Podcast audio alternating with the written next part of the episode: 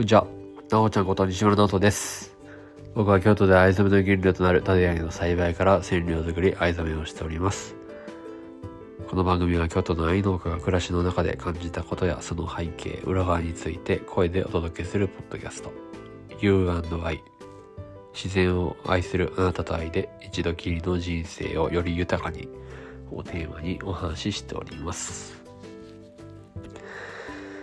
はい、こんにちは。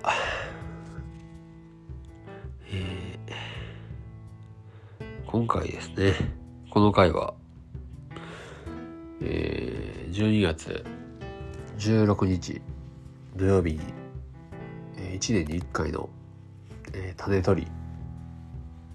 選別の体験がございました。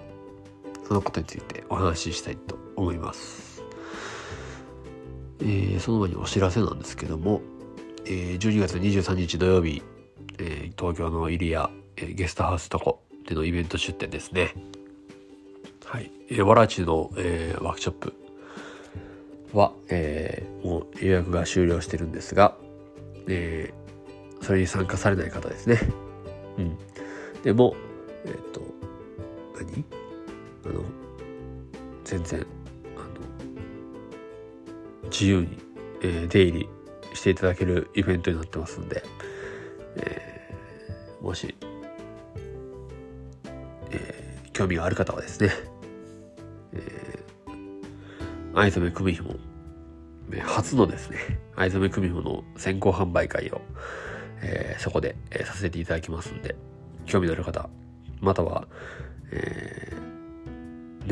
お話でも、あとはドリンク飲みにでも、あとはその東京のね、そのとこゲストハウスのスタッフであるジュンスくんですね、ジュンのすけですね。はい、どんだけ名前なんねって話なんですけども、ジュンスのすけがもうそこをね卒業するということで、もう、最後になると思いますんで、皆さん、予定合えばね、会いに来ていただければと思います。はい。で、僕も、最後にはなりたくないんですけども、淳之介がいたからこそ、とこでワークショップ、藍染めワークショップできたんですね。なんで、淳之介がいなくなるということはですね、僕がとこで藍染めのワークショップをすることは、ちょっと難しいと思うんですよね。はい。なので、僕がとこに行って、イベント出店というか、とこの中でお会いできる方も、これからはもう、なかなかないというか、だと思いますんで、なんかね、日本家屋の縁側とか庭とかある美しいね、景色とともにみんなでソフトドリンクでもお酒でも乾杯しながら、ゆっくり、クリスマス前か、お話できたらなと思いますね。はい。そうですね。で、本題なんですけども、12月16日土曜日、種取り選別体験がございました。はい。1年1回の、種取りなんですけども、葉っぱですね。夏に葉っぱ栽培して、秋口ですね、花が咲きまして、花も枯れて、熟れて種がついて、その種を取るっていう、イベントというか種取り選別する体験が、1年に1回ですね。はい、無事終えることができました。ご参加いただいた方ありがとうございます。実は、雨がね何日か前からやっぱり雨の予報で、これ怪しいなっていうそんな天気予報だったんですけども、当日ですね、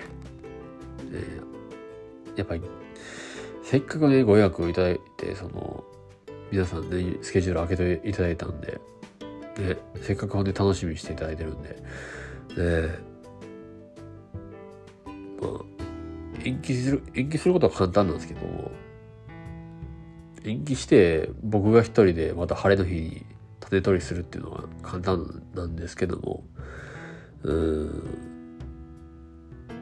いやちょっと待てよと、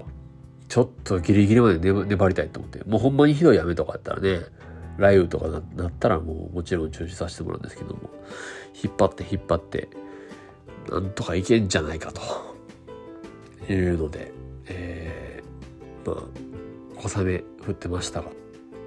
皆さん集合していただきまして、小雨の中ですね、畑向かって、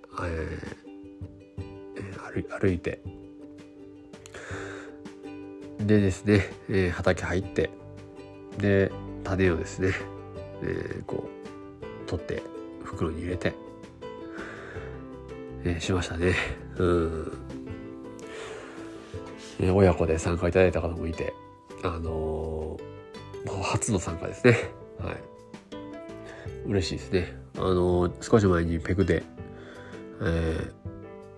弥勒祭っていうね、弥勒祭りですね。お祭りありまして、そこで藍染めワークショップで藍染めしていただいた方が、工房に行きたいと、畑に行きたいと言っていただきまして、興味湧いてくださいまして、今回初参加、農業体験にも初参加された方もおられましたし、で子供と一緒にこう畑走り回ったりで、ふかふかなんでねこけでも痛くもないですよねで広いし、はしゃいでも声出しても問題ないんで、まあそんなのひっくるめて、まあ、全然雨やったけど、なんかそんなも感じさせないぐらいみんなで楽しく種取りしましたね。よかった。迷ったんですよね。中止にすべきなのか、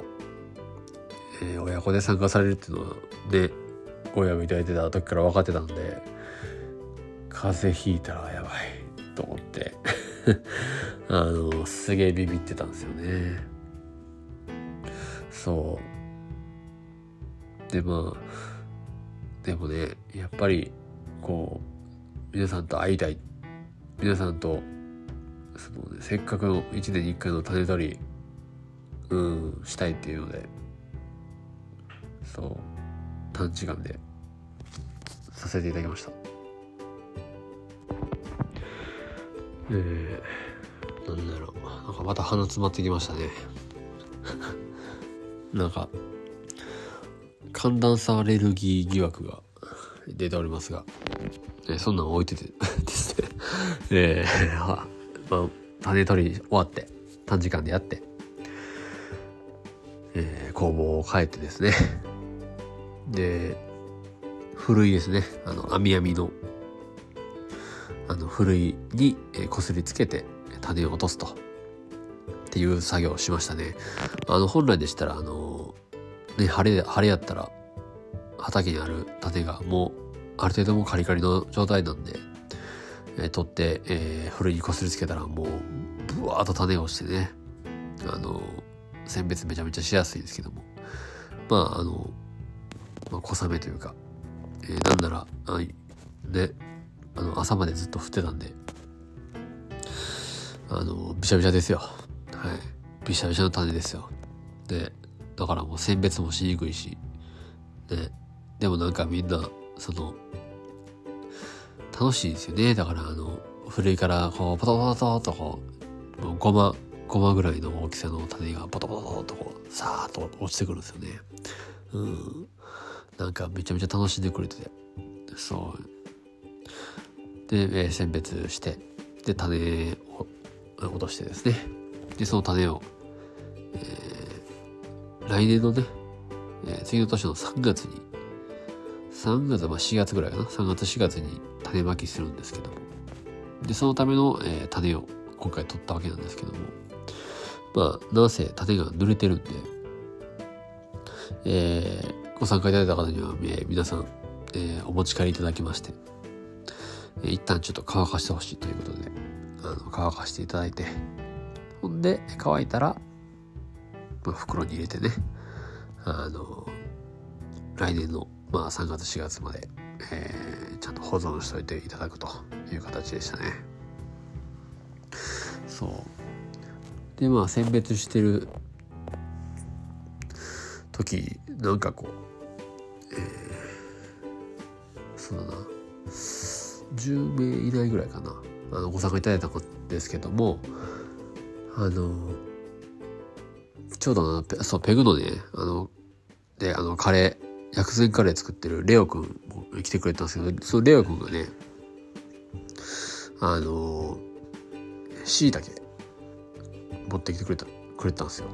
差し入れでオーガニックの栽培のね、椎茸を持ってきてくれてまして、その椎茸をね、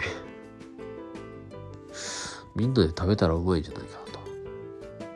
と、そう思ったんですよね。で、僕の、工房の外、すぐ外の前のとこに、テントみたいな張ってね、折りたたみの机とか出して、コンロ出して、で、フライパン出して、で、バターとか、まあ、塩、胡椒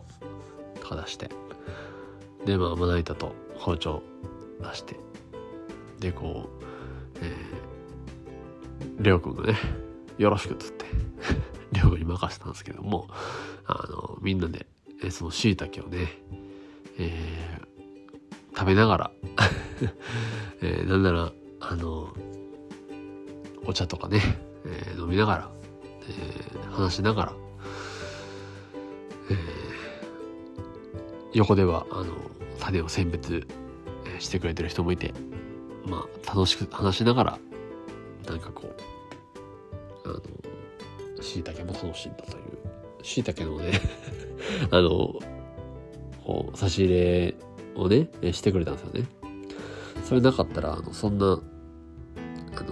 発想にもなってなかったんですけど、なんかこう、まあそうで、結局その椎茸食べて、そこからですよ、長野県りんご農家宮下直也さんのですね、宮下果樹園のりんごが、少し、ほんまにもうないんですけども、りんごが少しだけ残ってました。で、そのりんごを、みんなで食べたんですよ。湧きましたね、あれはなんやろな、良かったですね。なんかそんな発展になると正直僕思ってなかったんですよ。そうなんかこう一つ思ったのは、なんかまあそうですね、まずは愛に興味を持ってくださって、愛の種取り選別体験をしたいと、思ってくださる方が参加予約されて参加されたんで、まずそこで少なくとも愛っていう部分の、なんでしょう、共通項というか、共通言語みたいなところがありますよね。プラスそうですね、雨が降ったっていうのはちょっとなんか雨がこうみんなのこう距離を縮めたのかなとかちょっと思いますね。なんかまあ苦楽を共にした仲間はやっぱり心の距離が縮まるっていうのはやっぱありますよね。まあなんかそれはちょっと思いますね。まあ、初めまして同士の方も、かなり多くて、そう良かったですね、うん、でここ最近ちょっとキャンプしたりとか、っていう機会が、ありまして、まあ、それはまたおよいお話ししたいんですけども、そうなんかピンと来てさっと準備してみんなで楽しんだっていうのが、できて、そうこうなるんかっていう、まあ、考えて動き出したのは僕なんですけども、こうも発展するのかという、なんかこうそれはやっぱ一人じゃ生まれないこうドラマというか、ストーリーというか、なんでこうみんなと一緒やったから、その発想アイデアというかだったし、なんか改めてほんまに感謝しかねえなっていうところで、ご参加いただいた方ありがとうございました。でまあその次ね、種持ち帰って、もらって、で3月また新月は種まきのね、体験イベントもしますしそうですね。でその時まあみんなで一斉に種まいて、みんなで、またね環境が違いますんで、水やりすぎ、ね、ある程度ちょうどいい具合に、いじめてから水やりしてる人だったりとか、太陽当たる当たらへん、例えば虫が多い、環境のとことかやったら虫つきやすいというか食べられるかもしれんし、なんかそんなんも含めてね、こうみんなで共有しながら楽しむっていう、まあ、プロジェクトですね、みんなで愛してるっていうプロジェクトがあるんですけども、去年から、やってまして、去年ちゃうわ今年か、なんかもう年変わった感覚で言いました。まだ年変わってないですね今年から始めた、今年の2023から始めた、試みというか、みんなで楽しみたいなっていう、そうみんなで自宅で愛育てて自宅で染めれたらおもろいじゃないですかね。なんかそこまで行きたいなっていうのがあって、もちろんその、皆さんおのおのの暮らしあると思いますんで、枯れちゃったよとか、なんかうまく育たないというか食べられちゃったよとかいろんな人いましたけども、なんかそれもひっくるめてね、自然のものをこう楽しむ、みんなで楽しむっていうところを、やってまして、また2024年もね、それやろうと思ってますし、そうですね、そうだな、種まきね、そう楽しみにしておいてください。農業体験、来たことない、あとそうですね、まあ今回初めて参加された方もたくさんおられたんで、お気軽にDM いただければ、まだ日程決まってないですけども、ちょっと早めに出そうと思うんで、まあ3月はちょっと寒いかな、4月の種まきですね、お楽しみということでございますね。はい、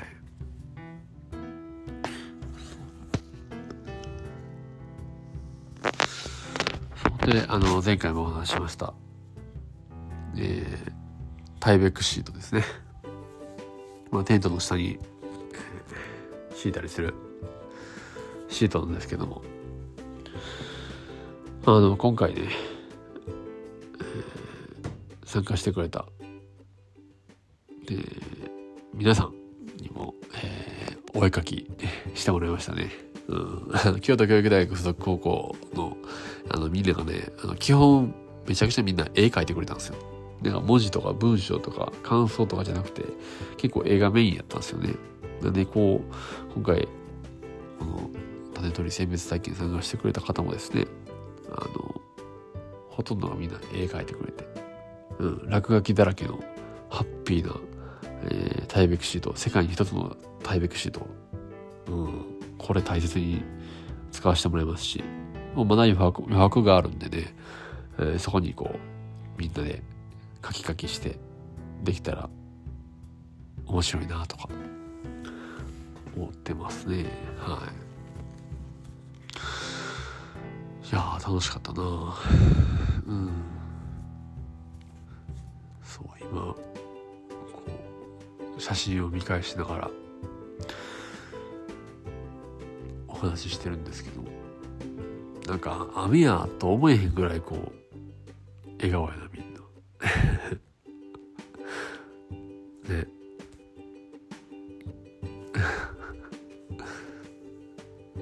よかったですね。楽しかったな。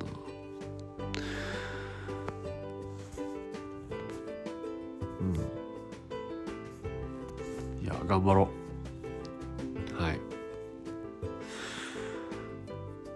まあこのイベントとかね、出て行ったりとかも増えてきて、ほんまにこう お声かけいただくことも少しずつ出てきて、ほんまにありがたい限りですね。それとともにこう自社製品っていうか、まあ、製品を作りをねコツコツ進めていってる形なんですけども、だから工房で、染色待ちというか、まあ、ご依頼いただいてるものとかもね、ありがたいことに、ありまして、順番待ちというかで工房で、やらなきゃいけないこと、たくさんあるんですけども、楽しんで、今年走り切ろうと思います。皆さんも、風邪ひかずに、いいクリスマス、そして年末年始を、お過ごしください。はい。はい。まあたびたび言いますが、12月23日、クリスマス前ですね。はい。ゲストハウスとこ、はい、東京でですねイベント出展しますので、藍染組紐先行販売会ですね。はい。お会いできることを楽しみにしております。はい。それでは皆さん、素敵な日々をお過ごしください。さよなら。